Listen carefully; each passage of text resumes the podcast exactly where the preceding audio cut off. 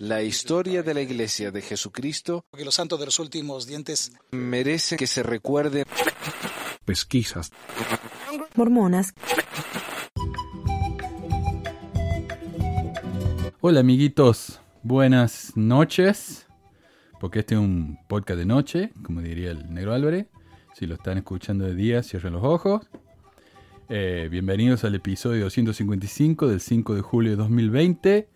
Hoy quiero dar muchísimas gracias a Israel por el artículo que me mandó, que es el tema principal del día de hoy, y es acerca de la historia de racismo en Utah. Acabo de terminar el libro de Joanna Brooks acerca de la eh, supremacismo blanco y la iglesia mormona. Y realmente no sé si vale la pena reseñarlo porque no agrega nada. ¿De dónde decepción ese libro? Como el otro que leí, Reino de Nabu, Kingdom of Nabu. Y también todo el mundo, oh, qué librazo, qué gran cosa, lo leí. Nada nuevo, no sé. Este, ¿Será que está muy bueno si uno realmente no sabe mucho? Es un buen libro, pero no sé. No, me impresiona mucho a mí. Eh, pero bueno, gracias Israel por el tema de hoy. Y, y este- Israel es un ejemplo de lo que pueden hacer para ayudarme. En vez de preguntarme, ¿qué te puedo mandar? ¿Qué te puedo hacer? No, él fue y me mandó directamente un artículo que le gustó a él, que le interesó. Y me parece un artículo fascinante. Ah, como siempre, gracias a Chris, gracias a, Joy por moderarme los grupos. Y tengo una, una actualización que si han seguido el programa por un par de semanas se habrán dado cuenta. Voy a empezar a publicar segmentos del programa los martes y viernes. No todos los días como estaba haciendo porque me está llevando demasiado tiempo y quiero trabajar en proyectos alrededor de la casa y, así, ¿no? Y también quiero hacer otra cosa, no quiero dedicarme a esto todo el día. Eh, martes y viernes, segmentos nuevos del programa. Los jueves voy a publicar historias de ex mormones hasta que me duren. Si se me acaban, voy a empezar a publicar también segmento del programa los jueves. Y los domingos, programas nuevos. Y creo que el domingo que viene va a haber programa. Uno de estos domingos no va a haber porque me voy a ir a visitar a mi papá. Pero creo que voy a ir, si no esta semana, la semana que viene. Así que si no me escuchan, es porque me fui. Eh, pero va a ser uno nomás. Eh, voy a seguir grabando por todo julio. Eh, la primera mitad de agosto y ya en la segunda mitad de agosto vuelvo a trabajar. Empiezan las clases de nuevo y tenemos que volver a la escuela. Porque obviamente la situación está tan bien que tenemos que volver toda la escuela. Los chicos con mascarita y con, como dicen ellos, distanciamiento social. Tengo 32 chicos en una clase, en un aula. 32. ¿Qué distanciamiento social puede haber? Ah, y, otro agradecimiento que quiero dar, porque hoy, a ver, ¿qué voy a hacer hoy? Hoy no voy a leer mensajes. Voy a leer dos noticias y el tema del día, así que ahí está. Ah, hay un segmento llamado El idiota al mes. Pero bueno, Eh, quiero leer un, un mensaje que me han mandado porque me ha parecido tan interesante. O sea, eh, y yo estuve pensando, pensamos en los mensajes. Yo, yo digo que yo no voy a los grupos de mormones, pero eso no es cierto. Yo voy. Yo voy y hago preguntas o comento. Dijo, no, esto no es así, es así, es así. Eh, miren, los de Book of Mormon Central me, robaron la música de las noticias, o esto, lo otro, ¿no? Bueno, eh, pero yo no voy y digo, eh, son todos unos estúpidos, son todos unos idiotas. Mentira, mentira, mentira. No, yo, yo voy y trato de, de- hablar con ellos. Y por lo que yo he visto, la, la mayoría de, los de los ex mormones que van a esos grupos hacen lo mismo. Pero cuando los mormones vienen a mi canal, se ponen a insultar, se, se portan como, como niñitos caprichosos y después se, se, asustan de que yo los eche. Y yo tengo que, yo dije que voy a tratar de contestar menos en YouTube y estoy contestando menos, no estoy contestando nada, estoy contestando menos.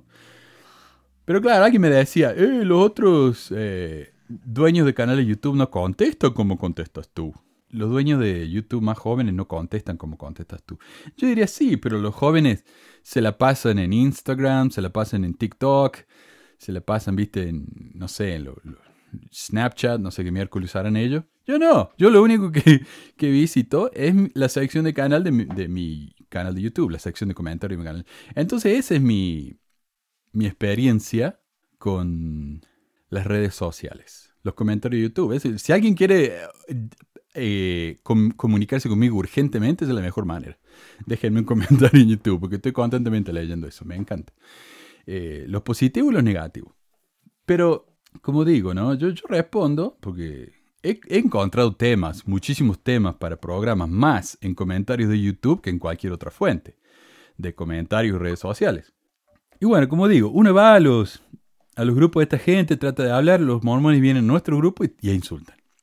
Algunos tratan de hablar, pero cuando ven que no gana la discusión ya empiezan a discutir, a insultar y todo eso. Así que al, ratito ya se le sale la, la locura de adentro. Y alguien llamado Jorge McKern, M-A-C-K-E-R-N, que en realidad no es Jorge, es la esposa. Linda, porque me puso ahí al final. Atentamente, Linda McKern. Y después ella se creó una cuenta propia para mandarme mensaje y cuando se la bloqueé empezó a escribir con la de la esposa de nuevo. Y, y bueno. Pero ya van a ver por qué se la bloqueé. Como digo, vienen acá, me insultan y después dicen, ah, sos un, sos un fascista, sos un tirano que censura esos mensajes. Bueno, vean esto y díganme si realmente yo me merezco dejar comentarios como este en mi canal, que yo considero mi casa, es mi casa. Dice, ah, es un foro público. Sí, el patio de mi casa, el del frente de mi casa es un foro público porque la gente pasa por ahí y ve lo que yo pongo ahí. Pero eso no quiere decir que alguien pueda meterse a mi casa y sacar algo. Si yo los invito o si alguien viene y yo los permito que estén ahí, sí. Pero yo no voy a andar aceptando a que la gente venga y me empiece a, quemar el pasto o a, tirar el árbol. No. Yo tengo el derecho de permitir quién me entrar en casa y quién no. Y si alguien viene nada más que hacer daño, no. Lo siento, pero no. Y este comentario de la Linda, se llama Linda McKern, Linda Riquelme de McKern, dice, en cualquier video antimormón que conozco, estás vos y tu vocecita con acento cordobés, mezclado con inglés. Obviamente has sido miembro y estás más resentido que un ex. Tenés un perfil muy poco confiable y ya te he visto. Pareces el típico tipo depravado sentado todo el día buscándole errores a los demás. Dedícate a trabajar y moverte un poquito, porque estás echado sentado todo el día, solo te agrega esos kilitos de más. O sea, en un comentario, eh, parece que tiene problemas con los cordobeses, que yo entiendo, eh, ella es mendocina, ¿verdad? Eh, lo cual me, me sorprende porque gente del interior de Argentina deberíamos estar unidos, ¿no? Porque lo de la capital lo tratan como caca. Entonces digo, bueno, tal vez podría mostrar buena onda. Yo, lo- todos los mendocinos, acá estaba lleno de mendocinos cuando yo estaba en Provo con mi mamá, abrimos el restaurante estaba lleno ahí. Y conocí un mon- montón de mendocinos.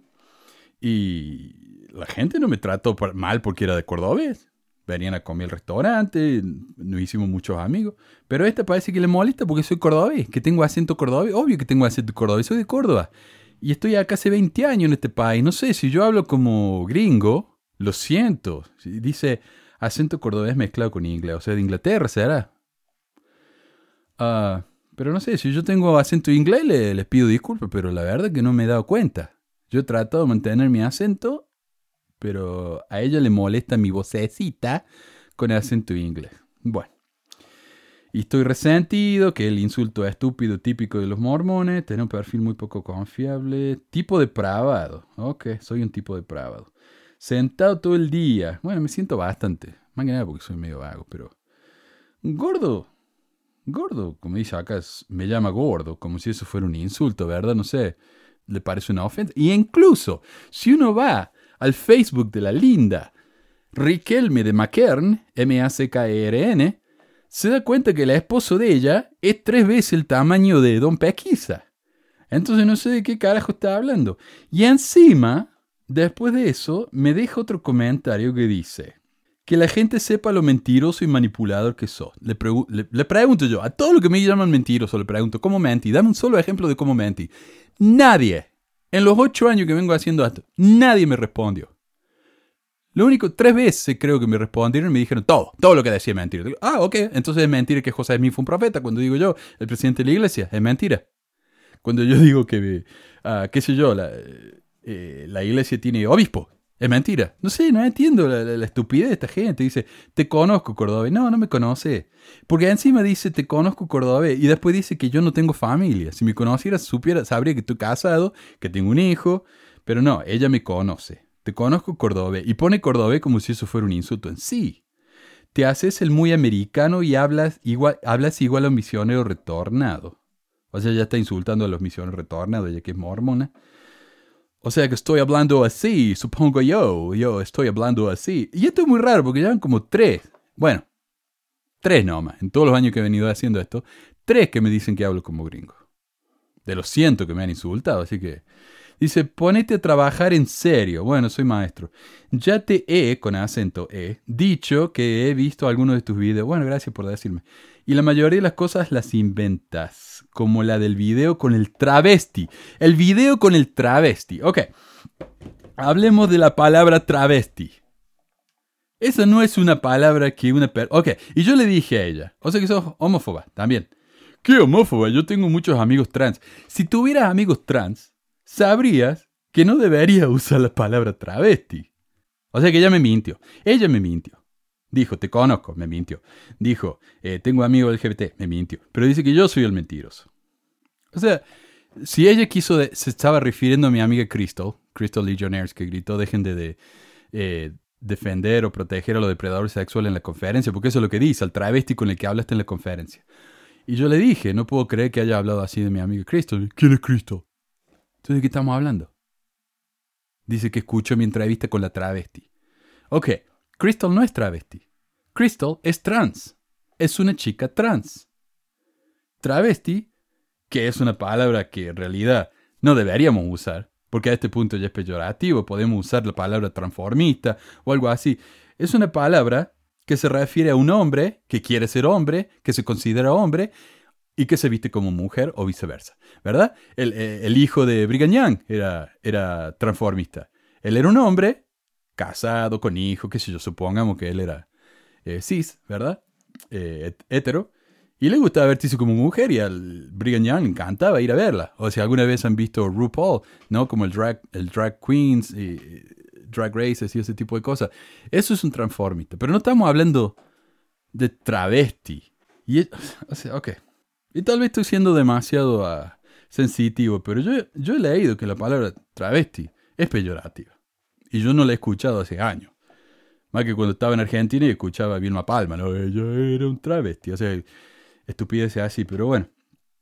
La del travesti en la conferencia general. Vi la entrevista hecha al travesti y manipulaste y decís cualquier cosa.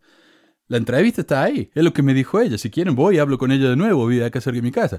O sea, no entiendo a la imbécil esta, Linda Riquelme de McKern, con sus críticas, críticas estúpidas, insultos. ¿Y yo tengo que aguantarme esto? ¿Yo tengo que permitir que gente como esta comente en mi canal? No. No, lo siento, pero yo no voy a permitir esto. Así que, Linda Riquelme de McKern, lo siento, pero tus comentarios son asquerosos, homofóbicos, insultantes, hipócritas, porque me llama a mí gordo y no te viste lo, que tu esposo. Y todo eso, ¿no? Entonces, eh, yo, yo no le debo nada a esta mujer. Porque yo tengo un canal de YouTube, yo no le debo nada. Si ella no me quiere ver, que no me vea. Yo nunca le pedí a ella que me venga a ver mi canal, así que no sé qué se queja. Pero bueno, gracias a ella por demostrar una vez más lo hipócrita que son los santos. Santo. Y se hacen llamar santo. Y dicen, no somos mormones, somos santos. ¿Santo de qué?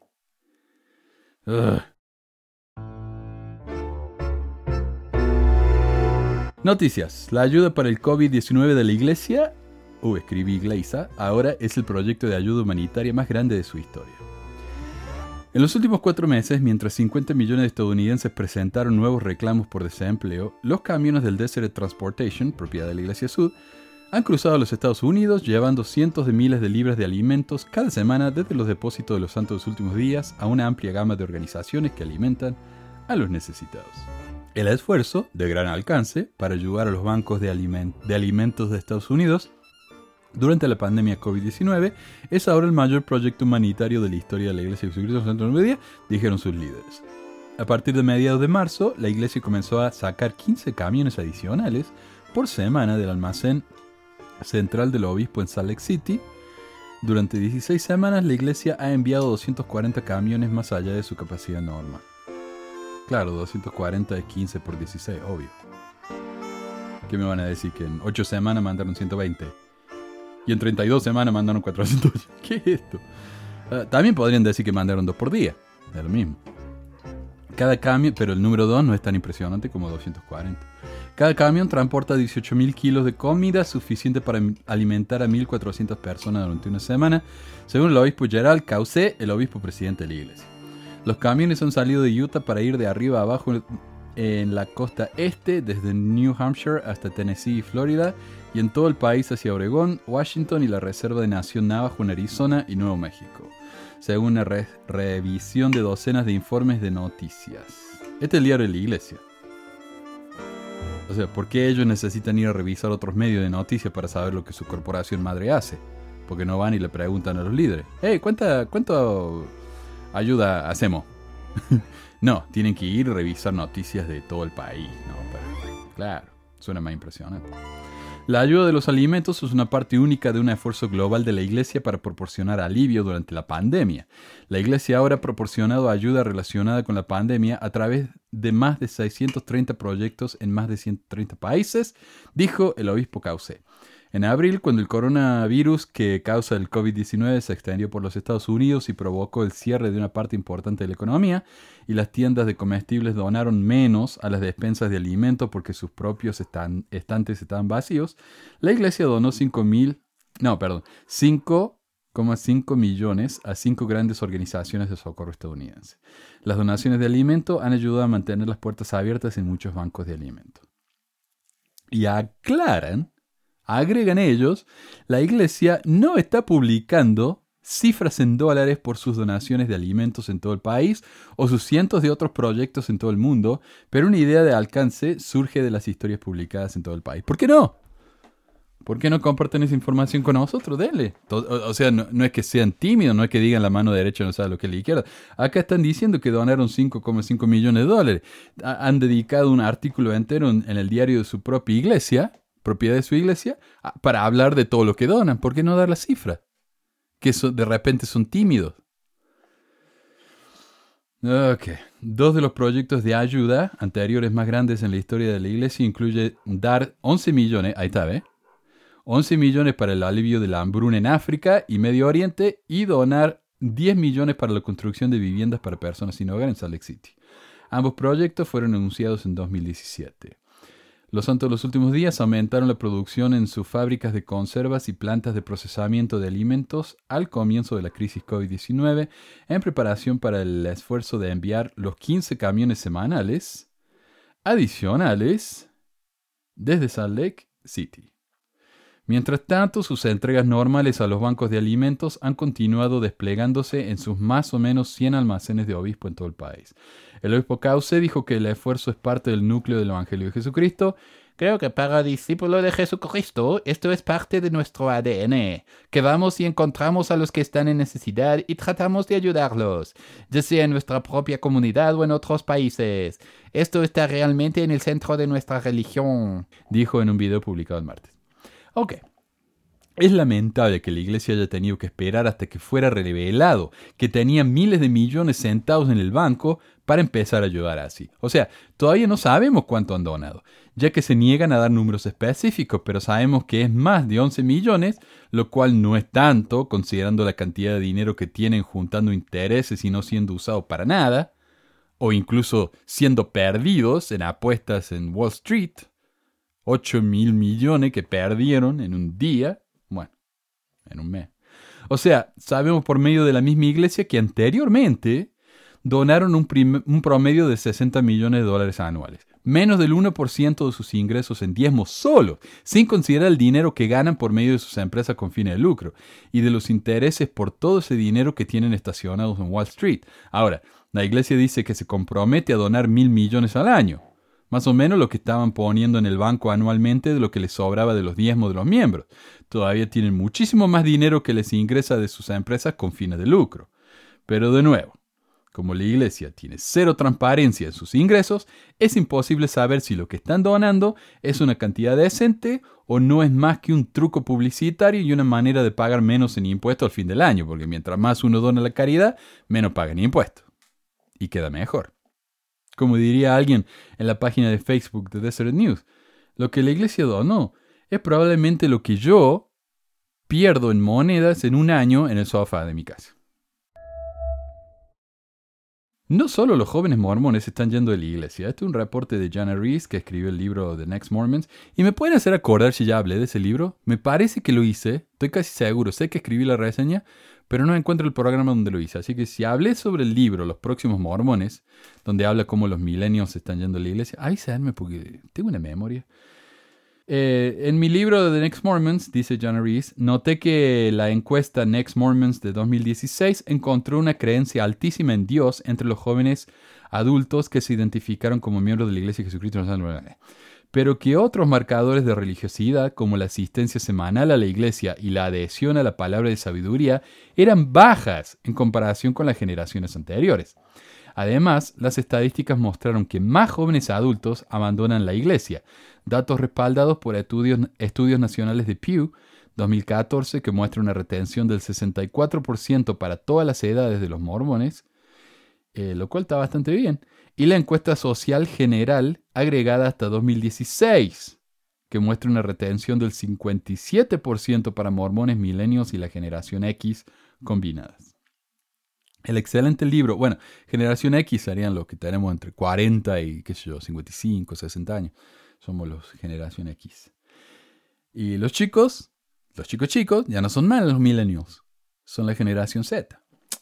El excelente libro nuevo Back Pocket God, Dios de bolsillo, religión y espiritualidad en la vida de los adultos emergentes, ofrece un contexto adicional para esto.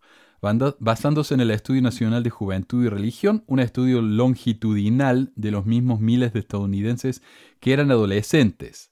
En 2002 y 2003 hasta los 20 años, una década más tarde, Back Pocket God dice que en general el 61% de las personas que fueron SUD durante la ola 1 del estudio todavía tenía esa identidad en la ola 4, una década más tarde. O sea, de todos los mormones que se consideraban mormones, al comienzo de la encuesta, años más tarde, ya el 61% solo se considera mormon, el 40% ya no.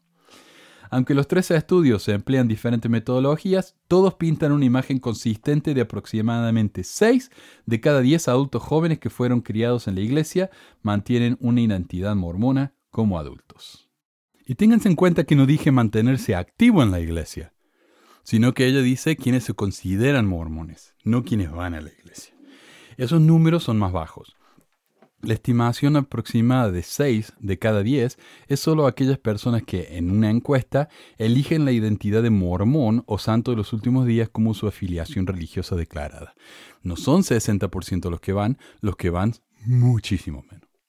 Uno de los aspectos útiles de un libro como eh, Back Pocket God es que cubre toda la gama de identidades y experiencias religiosas y cuando se observa el panorama general, una tasa de retención de 6 de cada 10 es realmente bastante buena. Los católicos y los evangélicos mantienen aproximadamente la mitad de los miembros desde su infancia, según los datos del Estudio Nacional de la Juventud y la Religión, y los protestantes principales solo una cuarta parte, aunque están obteniendo que algunos de los ex evangélicos se unan a su iglesia como adultos protestantes. Ah, pensé que los evangélicos eran protestantes. Bueno, en ese contexto, 61% o 57% no parece tan malo. No es que esos actos y hábitos religiosos sean irrelevantes para una transmisión religiosa exitosa. Y voy a repetir eso. No es que esos actos y hábitos religiosos sean irrelevantes para una transmisión religiosa exitosa. ¿No les gusta cómo los sociólogos hacen que la implantación de una identidad religiosa suene como contraer un virus, la transmisión, la influencia familiar sigue siendo, sin lugar a dudas, el factor número uno en la transmisión de la fe religiosa de una manera duradera, pero nuestro clima religioso actual a menudo no es suficiente. Eso no es culpa de los padres, ni siquiera es culpa de los jóvenes que se van, aunque puede parecer que toman esa decisión por su cuenta.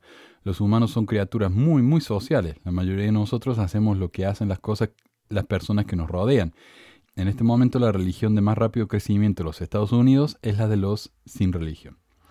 En la edición de julio de la revista Ensign de la Iglesia Sud, me alegra ver que se presta cierta atención a las personas que abandonan la fe y como las personas que permanecen en el redil pueden permanecer en relaciones cariñosas con ellos. O sea, la iglesia nos dice, ¿ustedes pueden ser buena gente con los que se van? Sí, está bien, pueden ser amigos de ellos. ¡Wow! Todo el tema parece centrarse en el tema de cuando los seres queridos eligen un camino diferente y hay algunos buenos consejos en los artículos y las historias personales. No he leído La Leona, pero por general La Leona es una traducción de la, de la Ensign, casi toda. Sin embargo, una cosa que no encuentro útil es la inclusión de una cita de cinco años de un apóstol santo de los últimos días, que parece estar negando que hay un problema de retención en la iglesia. O sea, la revista entera está diciendo, sí, hay un problema de retención, seamos buenos con la gente que se van, pero a la vez agregan una cita que dice, hay quienes han asegurado que hoy en día más miembros abandonan la iglesia y que hay más dudas e incredulidad que en el pasado. Eso es sencillamente incierto. La iglesia de Jesucristo de los santos de los últimos días nunca ha sido más fuerte. La cantidad de miembros que pide que su nombre sea eliminado de los registros de la Iglesia siempre ha sido pequeña y en años recientes ha sido mucho menor que en el pasado. El aumento de las cifras en rubros mensurables, como los miembros investidos que poseen una recomendación vigente para el templo, los adultos que pagan un diezmo íntegro y los que sirven en misiones, ha sido espectacular. Permítanme reiterar, la Iglesia nunca ha sido más fuerte. Esto me molesta de dos maneras. Primero, no es estadísticamente cierto, al menos en los Estados Unidos, y ni siquiera era cierto hace cinco años cuando este discurso fue dado. Lo sabemos no solo por los 13 estudios representativos a nivel nacional que he mencionado aquí, sino también por los datos internos de la Iglesia misma. En una reunión de líderes de 2008, cuya grabación se filtró, gracias al amigo Ryan, y ahora está disponible para su visualización, el meticuloso mantenimiento de registros de la Iglesia, mostró que nuestros jóvenes adultos solteros tienen una tasa de actividad del 30% en los Estados Unidos y solo el 20% internacionalmente. Los líderes hablan de la disminución de los matrimonios de templos en el extranjero y de algunos otros problemas. No es realista esperar que haya habido un cambio importante en la suerte de la iglesia en, los años desde 2008. Y sí, y yo traduje eh, eso de Mormon Leaks, se llamaba en esa época, Traduje las partes más que me parecieron más interesantes de todos los videos que publicó Ryan en esa época. Y está ahí, está ahí, los, los, líderes están hablando en su reunión preocupados sobre qué van a hacer con los jóvenes que se están yendo de a montones. Ok, miembros que se van no se refiere a personas que eliminan sus nombres, siempre una minoría, sino de aquellos que dejan de asistir, abandonan, se quedan inactivos Cualquiera sea el nombre que le des, este grupo ha estado creciendo, incluso si los registros oficiales de membresía de la iglesia no lo reflejan porque muy pocas personas se toman la molestia de renunciar formalmente. Y ahora sabrán que, por más que traten de renunciar formalmente, la iglesia se la está haciendo difícil. Hay muchas pruebas de que la actividad ha disminuido. El crecimiento se ha desacelerado lo suficiente como para que sea básicamente plano, aunque el año pasado, como ya dije yo, invirtió ligeramente la trayectoria descendente y retrocedió a un crecimiento. La iglesia empezó a crecer de alrededor del 1,5% en todo el mundo y un crecimiento del 0,6% dentro de los Estados Unidos. Tal vez podríamos presentar un argumento de que nunca ha sido más fuerte, en comparación con los debacles de nuestros vecinos denominacionales, están experimentando en este momento. Muchos de ellos darían un brazo derecho por cualquier tipo de crecimiento, aunque no fuera más del 1%.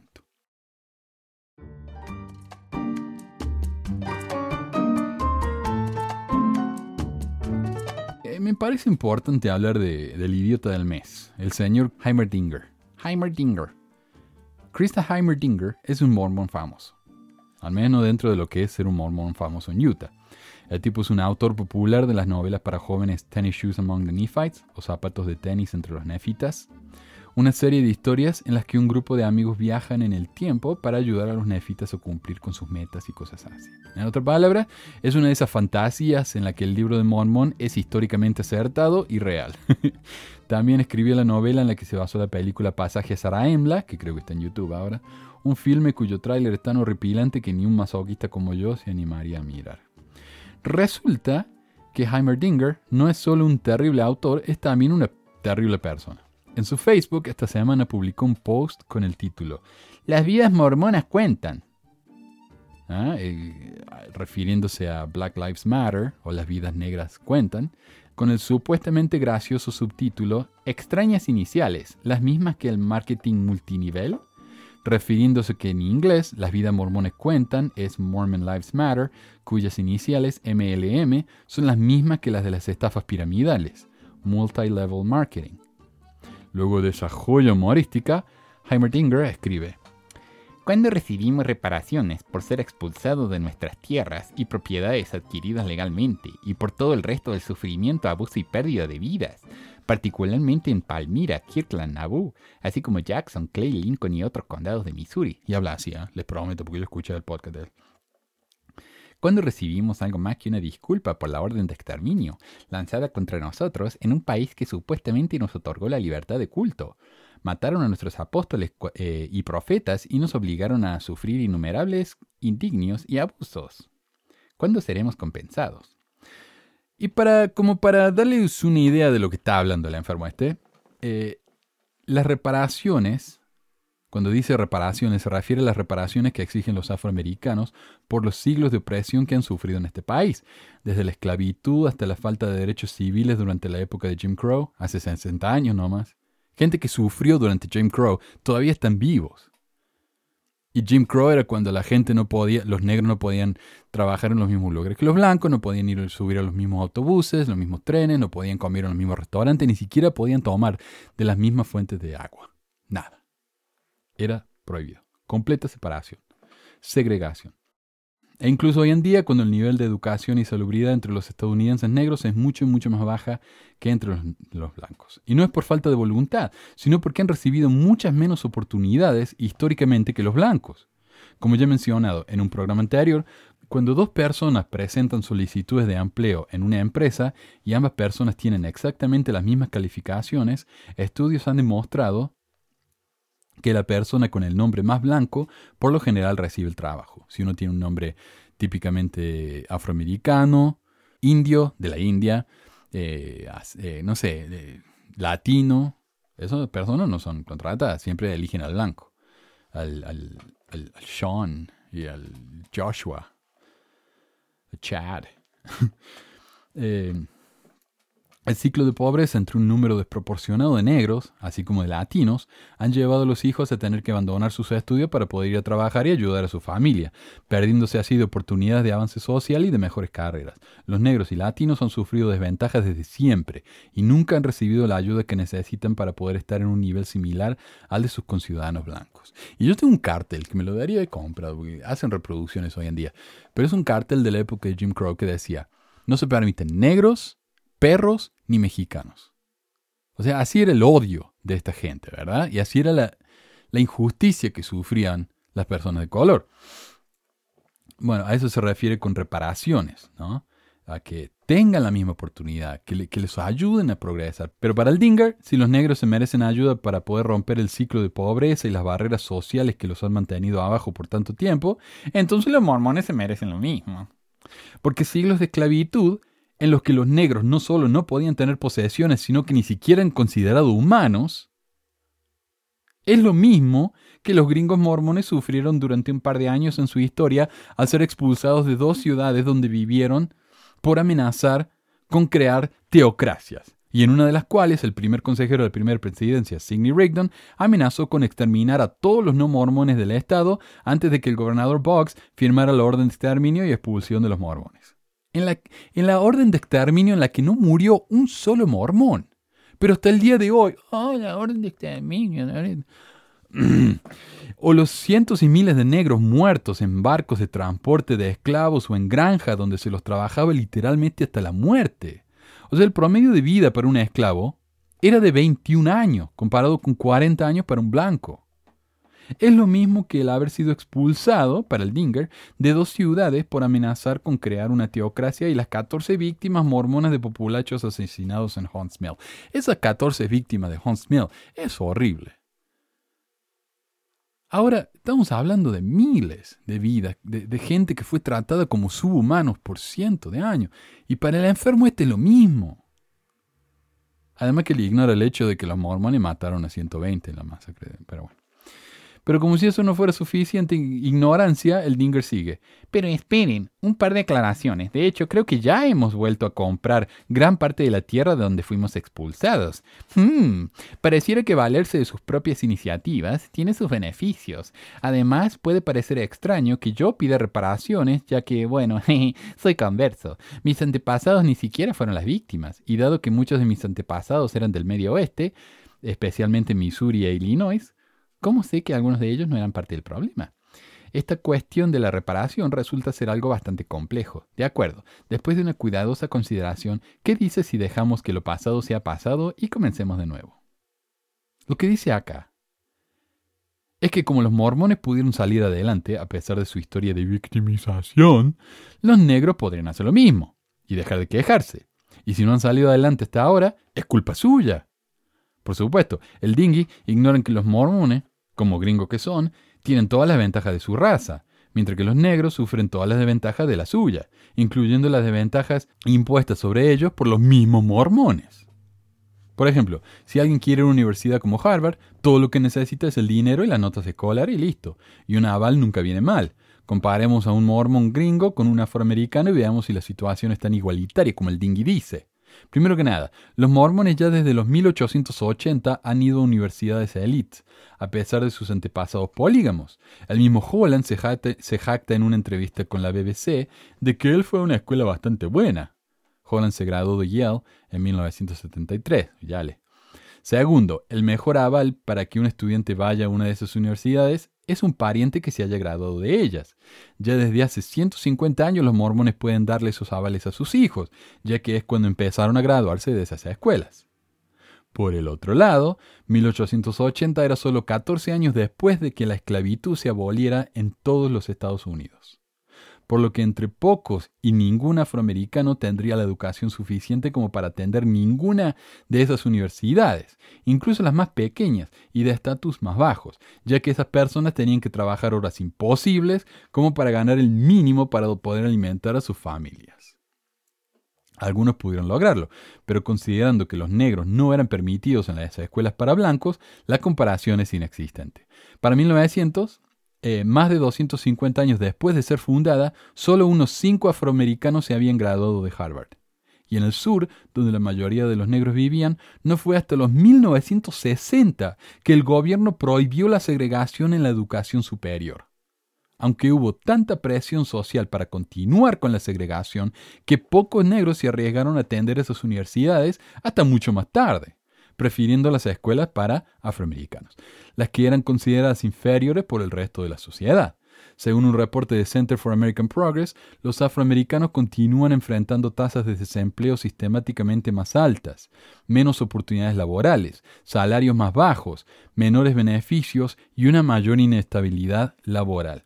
Esas diferencias persistentes reflejan barreras sistemáticas para empleos de calidad, como la discriminación directa contra los trabajadores afroamericanos, así como la segregación ocupacional, por la cual los trabajadores afroamericanos a menudo terminan en trabajos peor pagados que los blancos y mercados laborales segmentados en los que los trabajadores negros tienen menos probabilidad que los trabajadores blancos de ser contratados en trabajos estables y bien remunerados. La experiencia del mercado laboral para los afroamericanos ha sido históricamente peor que la de los blancos, y esto continúa hoy. Hay varios factores que han contribuido y continúan contribuyendo a eso. Estos incluyen la opresión violenta repetida hacia los afroamericanos, como los disturbios que destruyen las propiedades de los dueños de negocios negros en Black Wall Street, en Tulsa, Oklahoma, en 1921. Y si ustedes han visto el programa este de Watchmen, el nuevo, en es de HBO, no sé, tal vez se los pueden ver en, algún medio pirateado. Ahí hay una representación de la masacre de Tulsa en 1921 y es espantoso. Una ciudad entera de negros fue masacrada. Hoy en día, hablemos de cómo, se, cómo la policía trata a los negros. Y hablemos de, de que hay igualdad.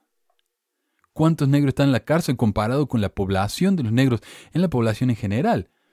Reagan decía que los negros eran los que se aprovechaban de los beneficios sociales. Cuando en realidad si uno se fija en, las estadísticas son mucho más gringos en porcentaje que los negros. Pero está esa idea, esa, esa idea metida que tienen en el cerebro que no se lo pueden sacudir, de que los negros son flojos, no quieren trabajar, les gusta que le regalen las cosas, no son tan inteligentes como los blancos. Acá hay gente que piensa que los mexicanos son flojos. Cuando si uno ve un, lugar en construcción, los únicos trabajando son los mexicanos, los únicos están sentados mirando el teléfono. Entonces, como digo, es fácil para él hablar de, de cosas como esta, ¿no? De, ah, los mormones eh, salimos adelante a pesar de la igualdad. ¿Cómo va a comparar? Enfermo. Peores oportunidades laborales representan menos oportunidades de ganar un buen sueldo y poder permitir que los hijos puedan, atender eh, puedan tener el tiempo y el dinero de atender una buena escuela. Esto también representa menores oportunidades a buenos beneficios de salud, ya que la medicina en general en este país es imposible de pagar a menos que uno tenga un buen seguro médico financiado por el empleador, lo cual requiere un buen trabajo y así continúa el círculo vicioso. Segundo, siendo que tan pocos negros se gradúan de universidades élite, el aval de parientes para que sus jóvenes atiendan esas universidades es minúsculo en comparación con los gringos. Es verdad que el dinghy no representa a todos los mormones, pero el hecho de que un famoso mormón ultra fiel a su fe pueda decir algo como esto en público y sienta que va a recibir el apoyo de sus correligionarios, demuestra que si un mormón es progresivo en sus ideas sociales, en su consideración de que las razas deben ser tratadas iguales, etc., es producto de la persona y no de su educación religiosa.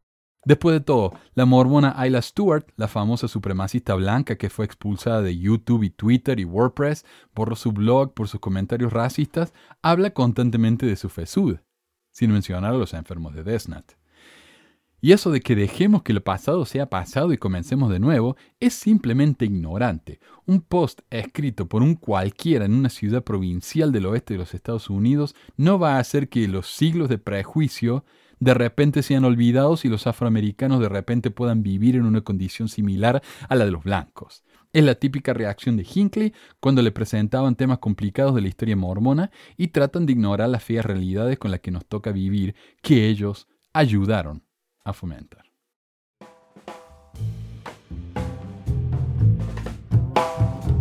Y este es el tema de hoy. Eh, ya me parecía que el programa de hoy a ser largo, eh, así que les pido disculpas. Perdón, perdón, perdón.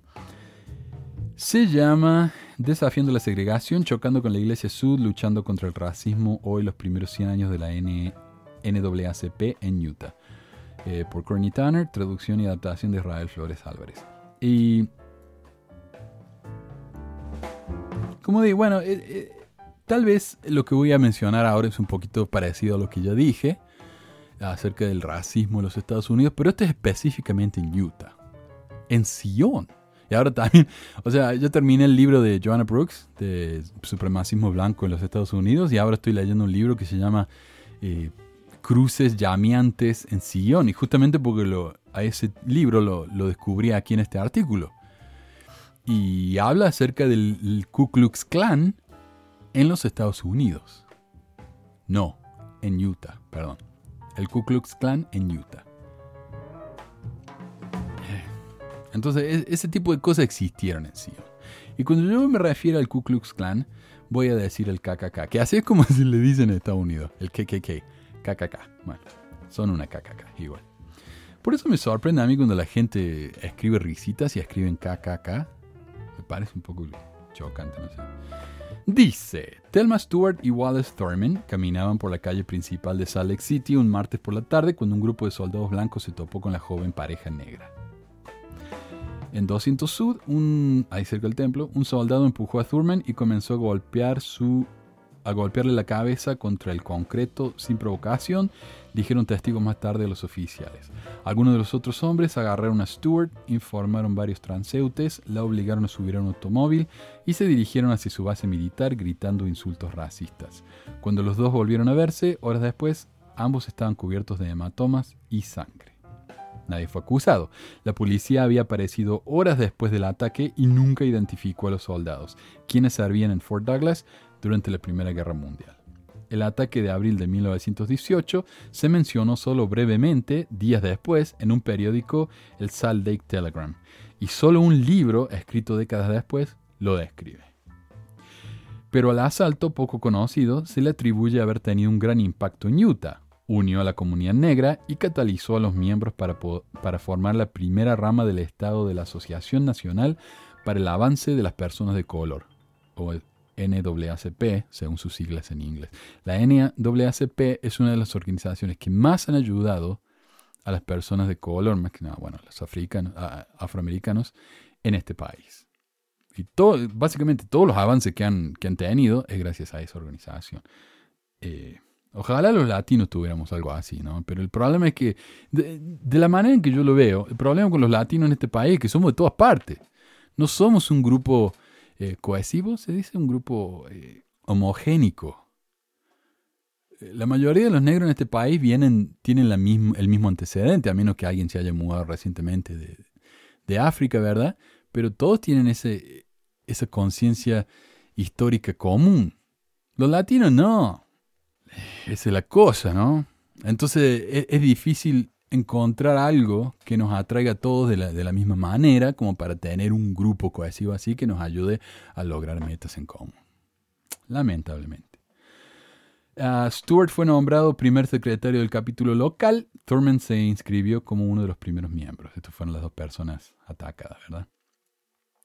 Fueron muy activos para lograr un cambio aquí en Salt Lake, dijo el reverendo Franz Davis, ah, quien preside la iglesia bautista Calvary, Franz Davis, y la iglesia negra más prominente del estado, y escribió el libro que menciona el ataque.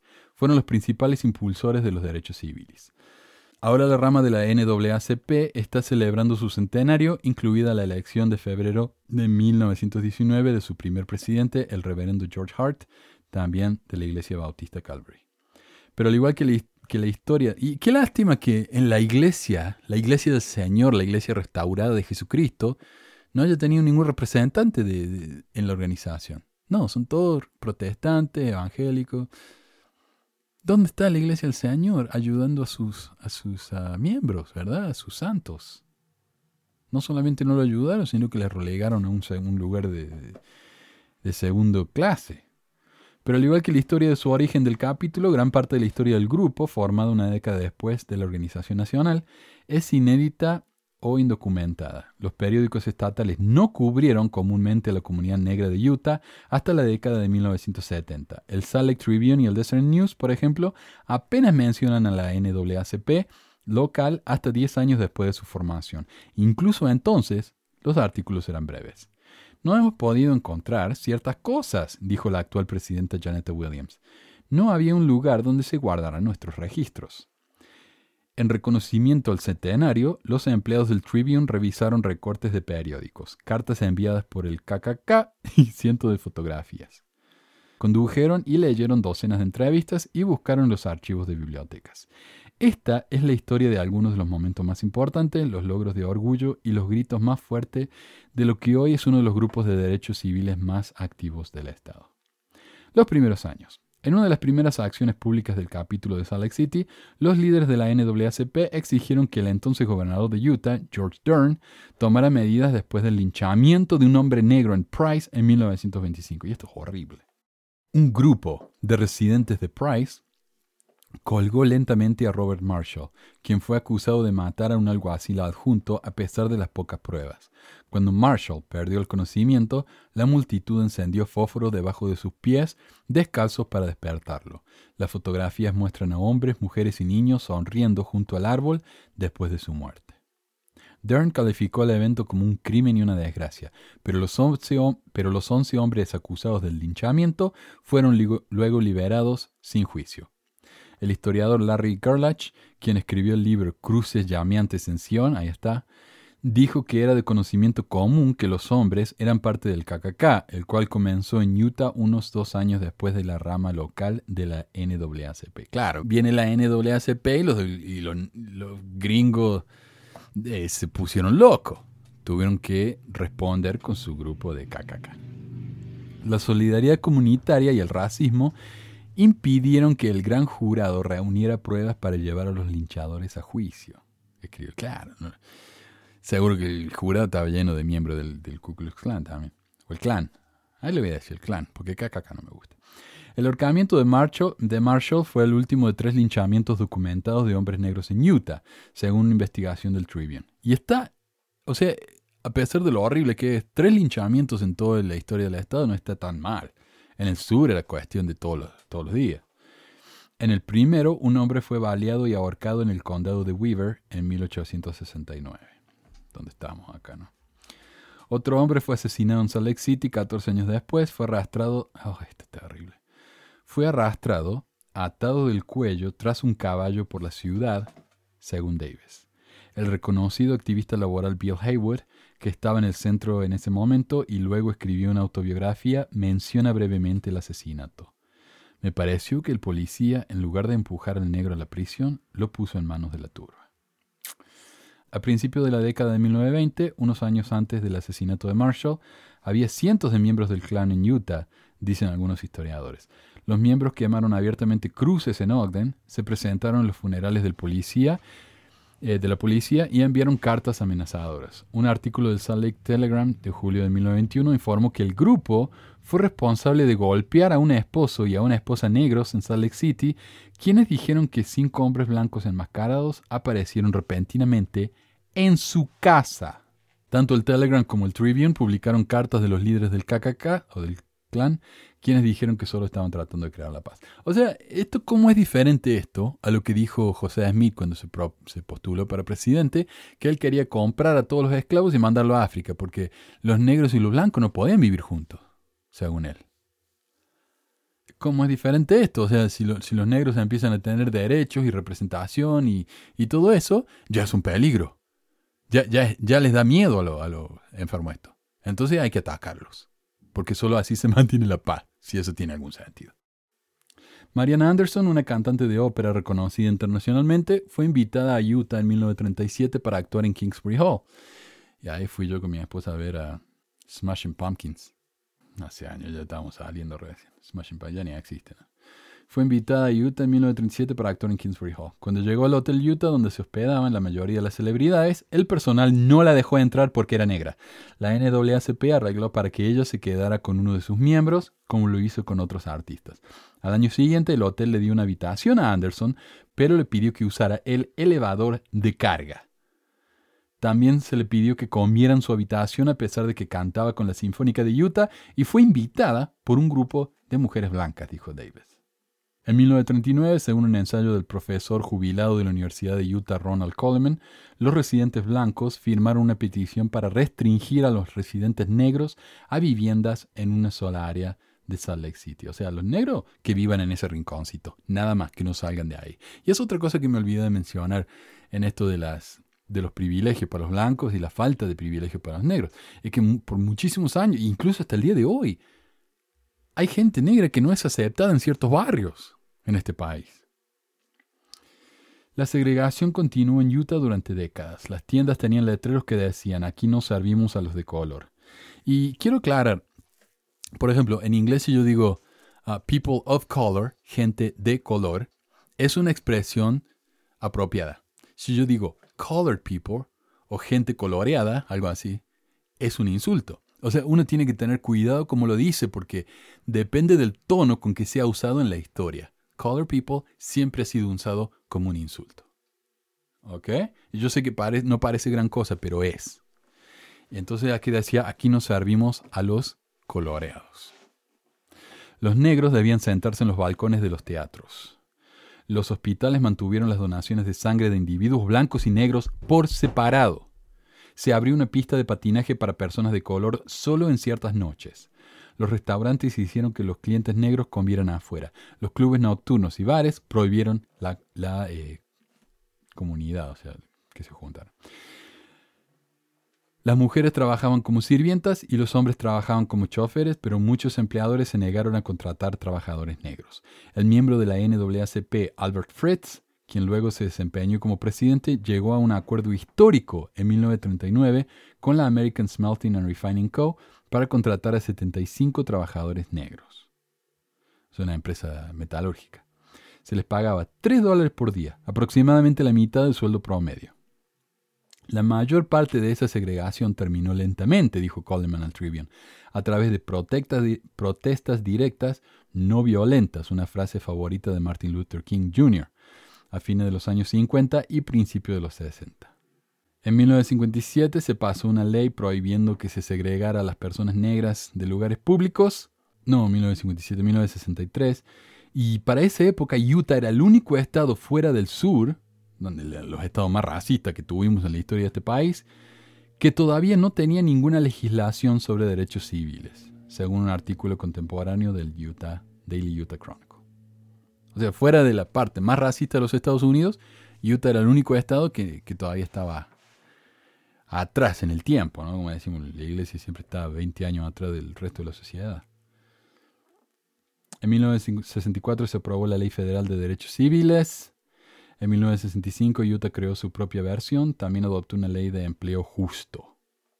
Dice, debido a que la Iglesia de Jesucristo de los Santos prohibió que los miembros negros tuvieran el sacerdocio, la NAACP hizo un llamado a la fe en mayo de 1965 para que dejara de enviar misioneros a hacer proselitismo en países que eran predominantemente, predominantemente no blancos, particularmente naciones africanas. ¿Cómo pueden ejercer una actitud cristiana hacia esas naciones negras cuando ninguna ha sido mostrada a los menos de 10.000 negros en Utah? Escribió Patty Carter, miembro de la Junta Ejecutiva de la NAACP local. Y el Chronicle en 1960, el único diario de Utah que escribía regularmente sobre los derechos civiles y la discriminación en el Estado, dijo en 1963 que Utah había sido llamado durante mucho tiempo el undécimo Estado del Sur por su intolerancia desenfrenada. Los Estados Sur son los que, son los que lucharon contra la Unión para segregarse y formar su propio país. ¿no? Como Alabama, eh, las Carolinas, las Virginias, Luisiana. La NAACP continuó organizando protestas y marchas de oración en el edificio de oficinas de la iglesia en el centro.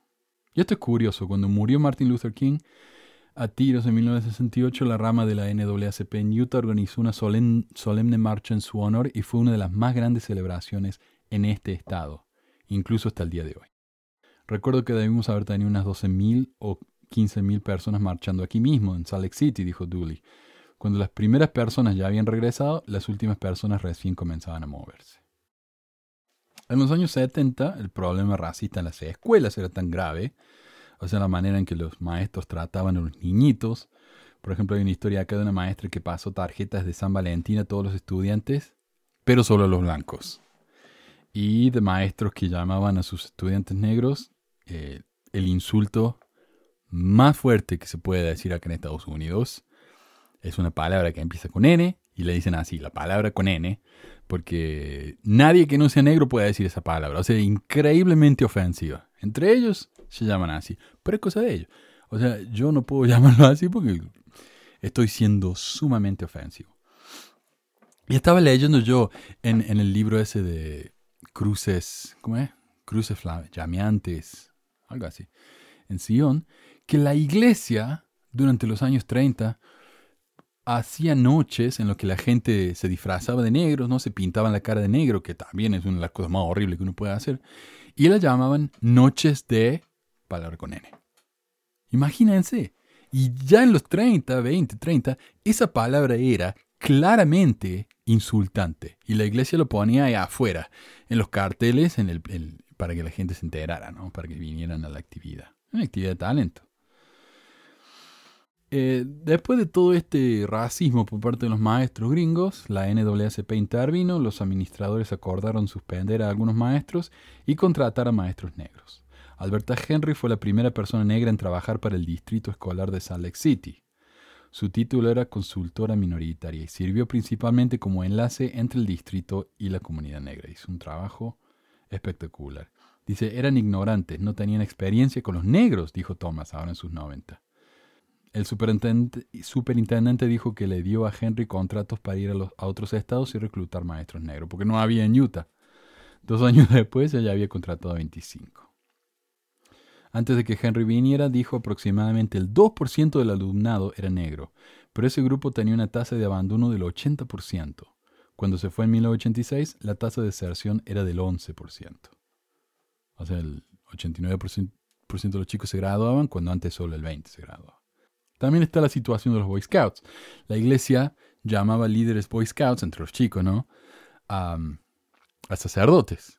Si uno era un sacerdote, maestro, lo que fuera, entonces podía ser un líder scout. Pero como los negros no podían tener el sacerdocio, los, eh, los chicos de color no podían ser líderes scouts.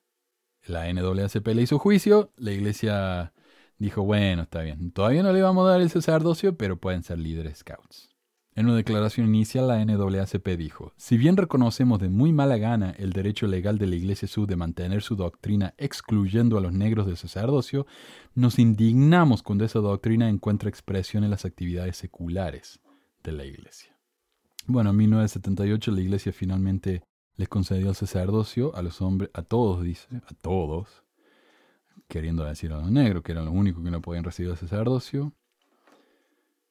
Y dice que en 1980 a 2000, un francotirador reaviva el racismo y el activismo. Mientras cuatro corredores, dos hombres negros y dos mujeres blancas, corrían por, un, eh, corrían por Liberty Park, Liberty Park en Salt Lake, un francotirador que observaba desde un campo vacío cercano disparó su rifle seis veces. Mató a los dos hombres, Theodore Fields, de 20 años, y David Martin, de 18. Inicialmente la policía restó importancia a cualquier sugerencia de que los asesinatos de agosto de 1980 fueran cometidos por motivos raciales, porque no hay absolutamente ninguna evidencia para corroborar eso, dijo el jefe Bud Willoughby en ese momento. Pero el Tribune lo calificó como uno de los peores incidentes raciales en la historia de Salt Lake City, y la NAACP, testigos en el juicio posterior del tirador Joseph Paul Franklin se hicieron eco de esa interpretación. O sea, Franklin es el que mató a estos chicos. Franklin, quien fue sentenciado a cadena perpetua por los ataques y luego fue ejecutado por otros asesinatos de personas negras, dijo a los tribunales que no podía tolerar parejas interraciales y que anteriormente había estado asociado, había estado asociado con el clan. Dijo que apuntó a los dos chicos negros, aunque también le disparó en el brazo a una de las chicas. El tiroteo revitalizó a la NAACP, pero también reavivó los ataques raciales. El clan en Utah, después de años de estar inactivo, comenzó a enviar cartas amenazando con llenar de alquitrán y emplumar a individuos negros y expulsarlos de la ciudad. Recibí cartas, llamadas telefónicas, pegamento derramado sobre mi auto, mis cuatro llantas cortadas, rocas a través de la ventana de mi casa y rocas a través de la ventana de la oficina de la NAACP, dijo Dooley. Davis, quien recientemente había sido elegido para dirigir la iglesia bautista Calvary, encontró su oficina destrozada y 27 agujeros de bala en las paredes. Daba miedo porque quemaron cruces, dispararon las oficinas y las casas de las personas, dijo. Era un lugar difícil para estar vivo, pero estaba decidido a provocar cambios aquí en Utah. Franz Davis se mudó a Utah en 1972. Desde entonces ha mantenido una carpeta de Manila llena de amenazas de muertes. Una escrita máquina, fechada enero de 1996, promete, el clan está activo, vivo, bien, y armado con gasolina y fósforos. Una más antigua tiene un dibujo de un gorila y sugiere, cualquiera de ustedes simios negros que sea atrapado haciendo ojitos a una chica blanca serán golpeados con bates de béisbol. El más reciente está dirigido a usted, maldito adorador de Obama. Nunca han dejado de llegar. Pero mezclado con las cartas han guardado recortes de periódicos que describen el trabajo de la rama de la NAACP, recordatorios de momentos en que las mismas personas que han sido golpeadas y maltratadas se unieron para defenderse. Cuando comenzó la NAACP en Utah en 1918, habían 45 miembros. Hoy hay 500. Y créanlo, la constitución de Utah todavía permite la esclavitud. Está ahí, como un apéndice inútil. Así que están tratando para remover eso de la Constitución. El año pasado, Black Lives Matter, o las vidas negras cuentan, como dije, y la NAACP trabajaron juntos para que una familia derribara las efigies negras que colgaron de un, de un árbol como decoraciones de Halloween. O sea, acá la gente pone decoraciones terroríficas, ¿verdad? Esqueletos y cosas así en, afuera. Eh, en el frente de la casa, como decoración de Halloween.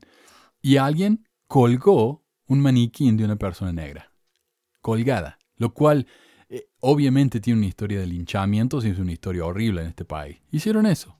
¿Por qué, ¿Por qué no? Pero yo no sé si será racismo, que supongo que sí.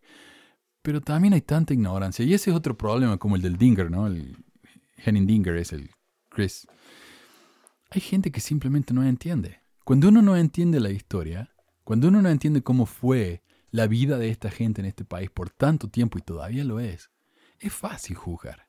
Es fácil de decir, ah, ¿por qué no se ponen las pilas y dejan de quejarse y salen adelante como le hicimos el resto?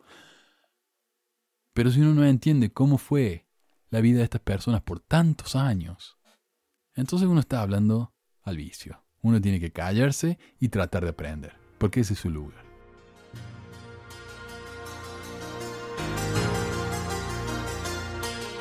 Ese es el programa de hoy. Gracias a todos entonces por escucharme, por participar. Si, hay algún tema que quieren que toque, algo de sus países o algo, avísenme, escríbanme, mándenme sus historias a WhatsApp. el número de mi WhatsApp está ahí abajo en la descripción. Gracias gente y hasta la próxima. Adiós.